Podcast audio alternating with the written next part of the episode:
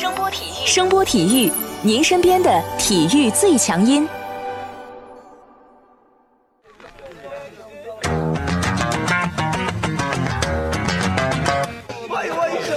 Yo yo, it's boogie time, so come on, let's swing it, alright? 看 NBA 风云，聊 NBA 故事，这里够有趣，这里够专业，没错，这里就是大话 NBA。I be the show, make a room, shake it, shaking it down. I be the nigga with a high profile. Everybody come on, we be the shakers with a crazy style. And then shocking the world, cause we the flow, shake his beat, make his walking the city. 欢迎大家来继续收听我们的大话 NBA 节目，我是有才哥。大家好，我是小老弟。在过去的这一周里面啊，很多听众朋友们都在关心我们的微信群到底什么时候可以进呢？现在可以明确的告诉大家了，大家在听到我们节目的时候，我们的微信群就已经正式建立了。具体的加入方法可以登录新浪微博，找到有才的小老弟，上面会有具体的。二维码呀，还有包括一些我们对微信群的要求，大家可以及时的来进行关注和加入。微信群的事儿，请大家看微博啊。然后咱们直接进入正题啊。这几天 NBA 比较劲爆的事儿，无疑是威少和罗主席互换东家的这个交易啊。雷霆在交易走了保罗·乔治之后，又送走了自己的当家花旦威斯布鲁克啊。至此，雷霆所有的少爷们全部离队了啊，球队正式进入了重建的阶段。火箭也挺有意思啊，莫小胖这个职业卖拐的家伙，在无数次表示灯泡不会被拆散之后啊，还是搭上了自己未来四个选秀签儿，把罗主席给送走了。莫小胖的话啊，十句话九句半都不能信啊，包括那标点。这个火箭提供给雷霆的选秀签呢，是二四年和二六年的首轮，以及二一年和二五年首轮签的互换权。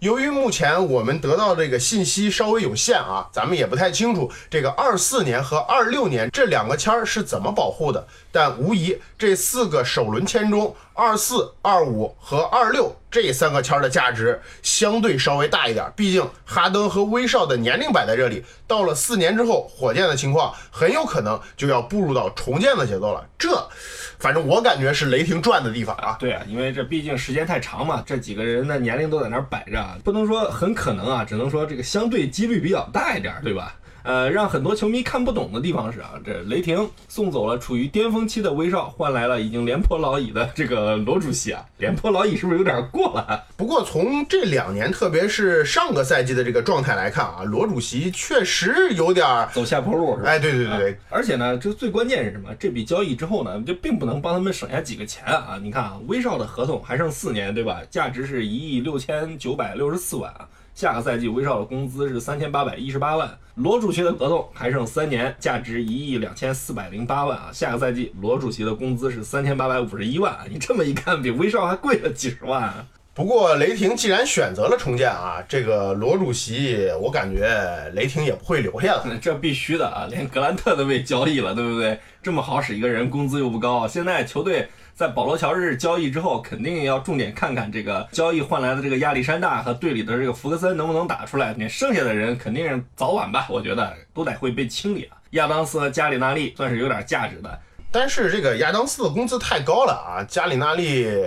也算是个两千多万的解套合同吧，战斗力还可以。再看看剩下的几个人，其实也就那么回事儿了。到了该摆烂、重新证明雷霆出品必属精品的时候了啊！所以嘛，对于罗主席啊，我觉得他的下一站肯定也不会是雷霆啊。你看现在热火跟雷霆是吧，已经打得火热了啊。嗯，个人觉得啊。如果哪支球队去主动交易保罗，只能说球队管理层有点想不开了啊！这个有点想不开，确实啊。呃，这个罗主席的合同和年龄都太大了，剩的时间呢也长，除非拿下保罗后想买断的，不然不会有球队愿意在二零二一到二零二二年的时候还持有保罗合同四千四百二十一万的工资啊！一个三十七岁的人啊，这个想想都醉了是吧？所以这就是雷霆让人看不懂的地方啊。唯一的解释就是啊，首先他们出于这个球队长期以来薪金方面的压力啊，你迫于无奈先送走了乔治，同时为了威少有情有义的送他去找了三弟，然后大义凛然的成为了接盘侠。罗主席来了之后，一看这被雷劈过的雷霆已经断臂残垣了啊！再看看自己手头上空荡荡的戒指位置，必然要求买断啊！大家和气生财，各退一步啊！雷霆以比较低的代价，或者说相对比较低的代价裁掉了罗主席，而罗主席重获自由，对吧？让这个自由市场再次刮起血雨腥风啊！这么一来呢，自己还落下个好口碑。我没耽误威少啊，我还还了罗主席的自由身。你看我多仗义，是吧？仗义仗义啊！哎，其实吧，仔细看看雷霆这波猛如虎的操作，也就那样。怎么说呢？你乔治换了一堆选秀权不说，是吧？你还弄来了这个加里纳利，这个解套合同是两千两百六十二万啊。以及一个值得观察的新秀，这个亚历山大老病号罗伯森，下个赛季肯定会成为一个一千零七十四万的解套合同啊。施罗德和亚当斯两个人剩的都是最后两个赛季的合同，这两个人占了雷霆接近四千万的空间啊。虽然都是溢价合同，但并不是说他们两个人没有交易的价值啊。况且退一步说，即使没人要了，对于一个送走了所有大牌要重建的球队来说，其实多多少少也需要这种合同来填补这个薪金空间啊。避免薪资低于穷鬼线，不然其实一样要被罚钱的啊！咱们来看看啊，在这两笔大交易之后，雷霆目前的一个薪资状况。截止到这个上周日，亚当斯下个赛季的工资是两千五百八十四万，施罗德是一千五百五十万啊。这两个人已经说了啊，他们俩都还有两年的合同。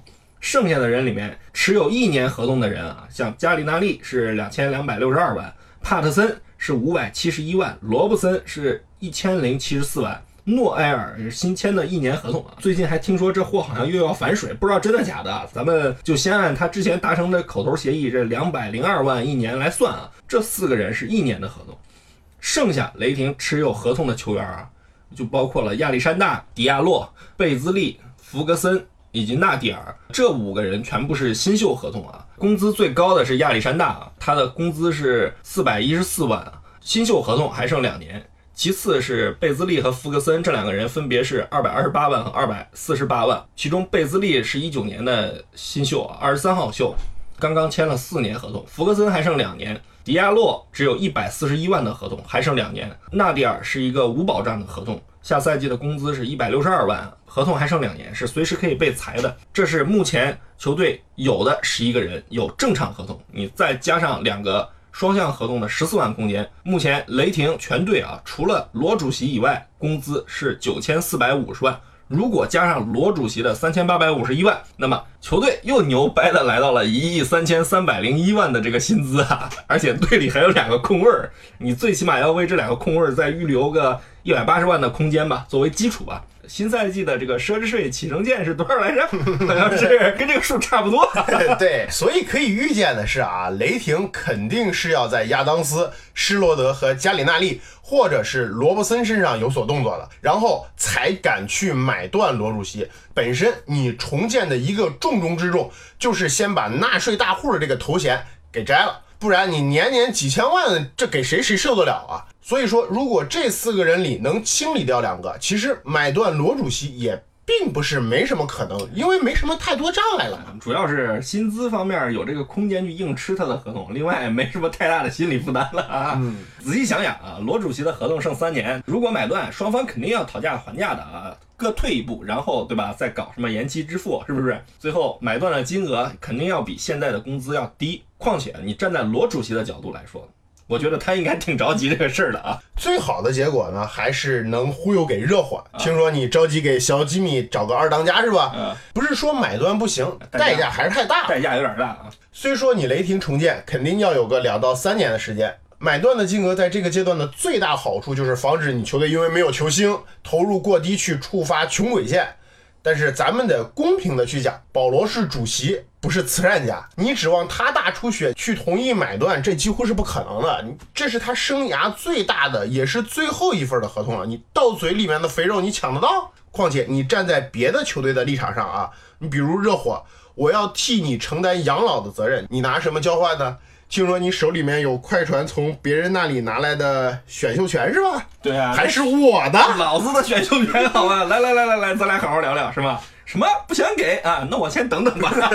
所以雷霆不赶快处理手里的这一些合同的话，他们在保罗的合同问题上还是会比较被动一些的。所以说嘛，这个雷霆这个交易让人看不懂，其实就在这儿啊，为了成全威少吗？那么代价是不是有点太大了？我们一直说我们要做个倒霉蛋儿特辑是吧？我觉得雷霆就属于那种比较倒霉的，而且倒霉蛋都不能 倒霉蛋儿是吧？对，人家球队本来就是想把亚当斯给卖了，对对，然后平白无故的因为莱昂纳德让乔治递交了交易申请，威少一看，哟，原来可以这么操作，对呀、这也就跟风的去找三弟商量，结果球队中间了。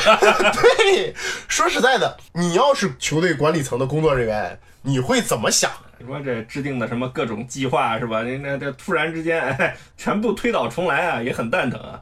不过怎么说呢，就是雷霆这事儿吧，也算有点咎由自取啊。真要算账，你还得算回到当年为了让威少续约，这个球队在薪资空间非常有限的情况下，非得去搞什么三巨头。哎，好，威少续约了，现在呢又跑路了，自己呢还背上沉重的负担，小球式的悲哀吧。而且很不凑巧的碰见了这个球星意识的极度自我膨胀。球星这个对球队有控制欲望，能够影响到球队的运作，其实也就是阿 King 敢这么搞搞。那你现在看看啊，球星们牛掰的很，对吧？小卡一个人忽悠三个队，以另外一个球星加盟为条件，我才签约。阿 King 好歹也是人先去了，然后我再跟你谈条件啊。这边威少一看，原来可以这么搞，你三弟两个人一合计，直接让莫小胖给罗主席摆了一道。可见现在这个超级球星的影响力已经超出了我们之前的各种认知了啊！主席都敢惹，阿 King 的面子都敢不给啊？是不是有种长江后浪推前浪，这前浪被拍死在沙滩上的感觉啊？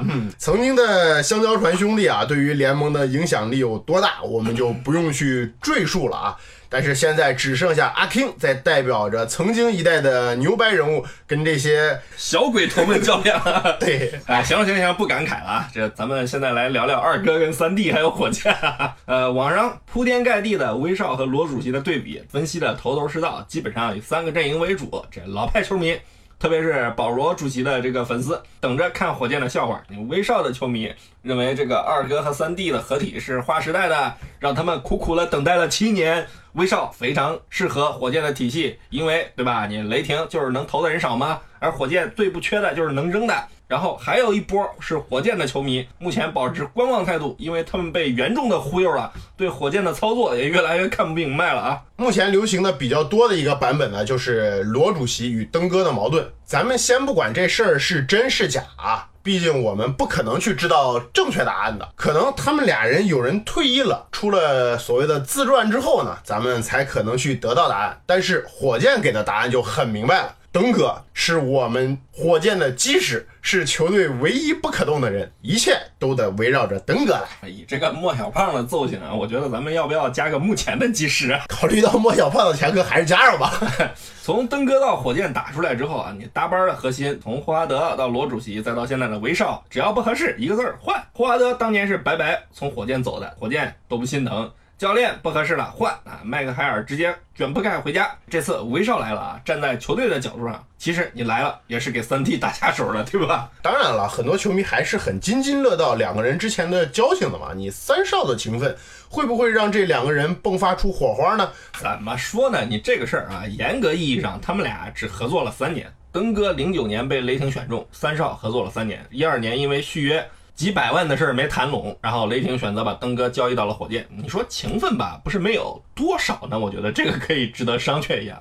特别现在两个人同为超级球星，面上肯定不会有问题，但关系究竟如何呢？你说关系好，这乔治和威少这两年玩的也不错啊，结果呢，这乔治不是对吧？说走也就走了嘛。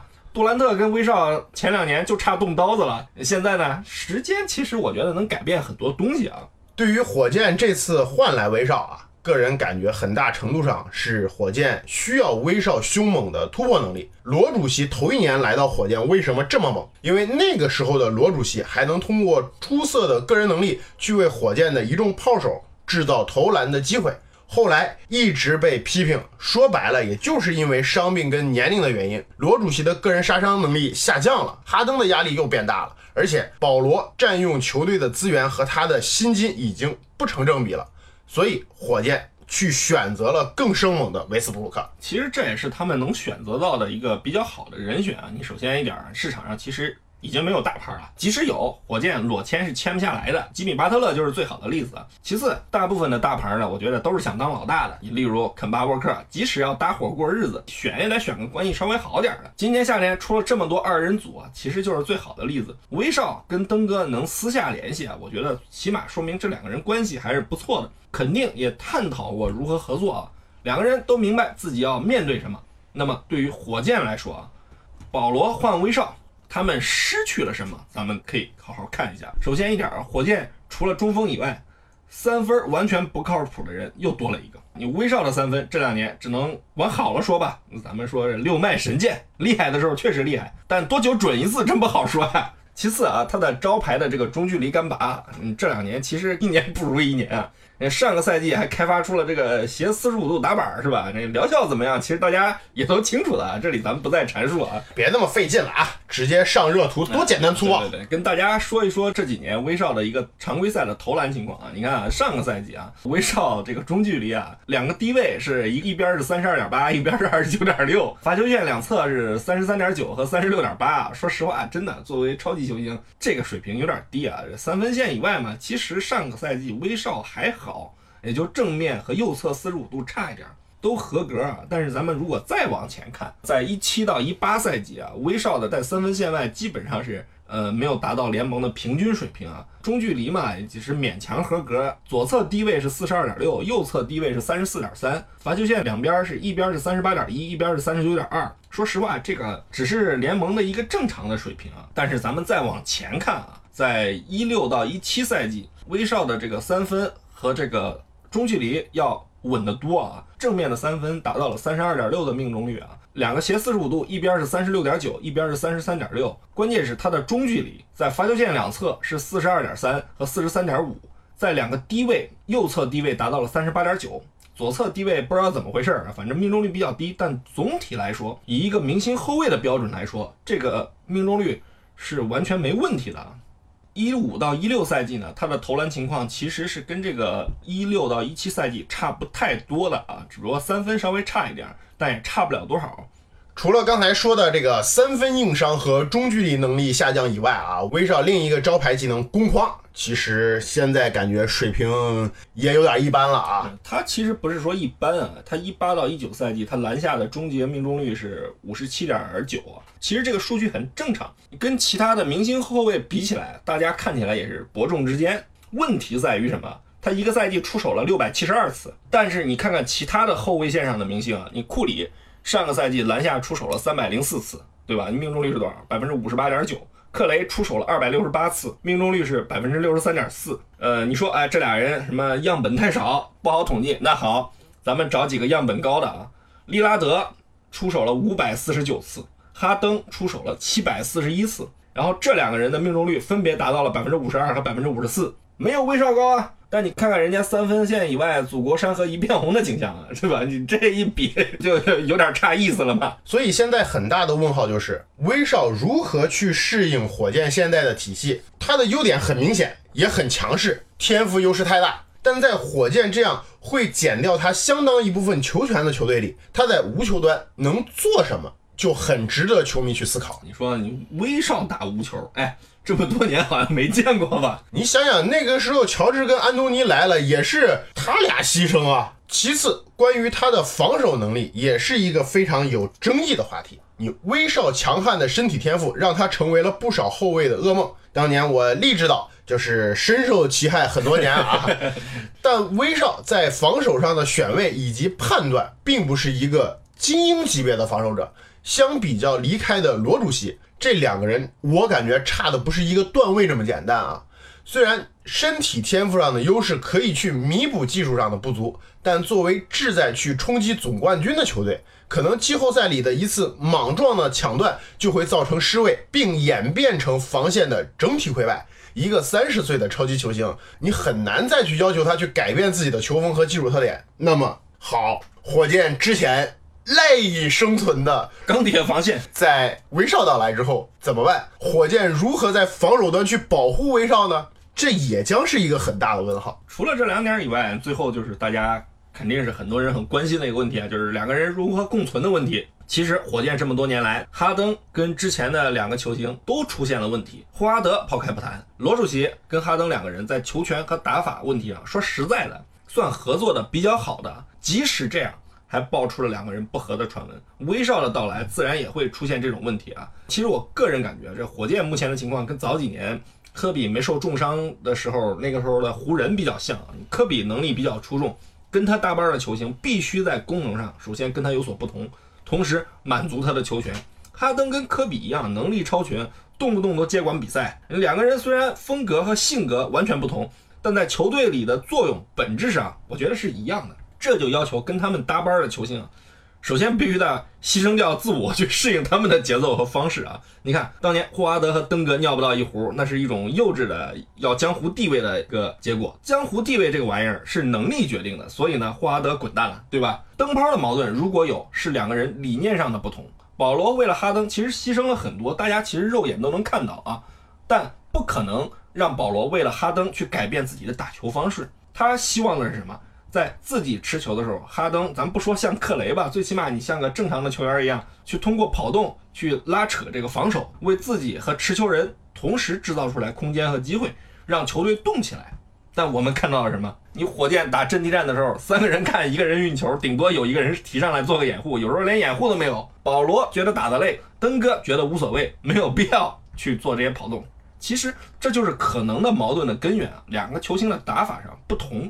其实啊，这个球星去自我牺牲，去适应彼此的节奏啊，不是没有成功的例子。有，你看看热火时期的韦德和波什，他们做到了为别人去改变，三个人爆发出了极强的战斗力。大加索尔和科比的组合也是很成功的，他俩来电的一个基础就是大加索尔更无私、更温和。同时，两个人位置不同，皮尔斯、加因特和君子雷也是成功的，原因是他们的功能完全不同，而且愿意去相互付出。但是即使这样，还闹矛盾呢。对对对对对，聚会都不带人家君子雷啊。对你，所以现在摆在威少跟哈登面前的最大问题就是，他俩的功能很可能会像灯泡一样去重叠，怎么办？一桌好菜怎么吃？你现在咱们能想到的东西，只是说，哎，好，那还跟这个灯泡一样，把两个人错开开局，呃，两个人同时上，打了没一会儿啊，先下去歇一个，另外一个人单独带队。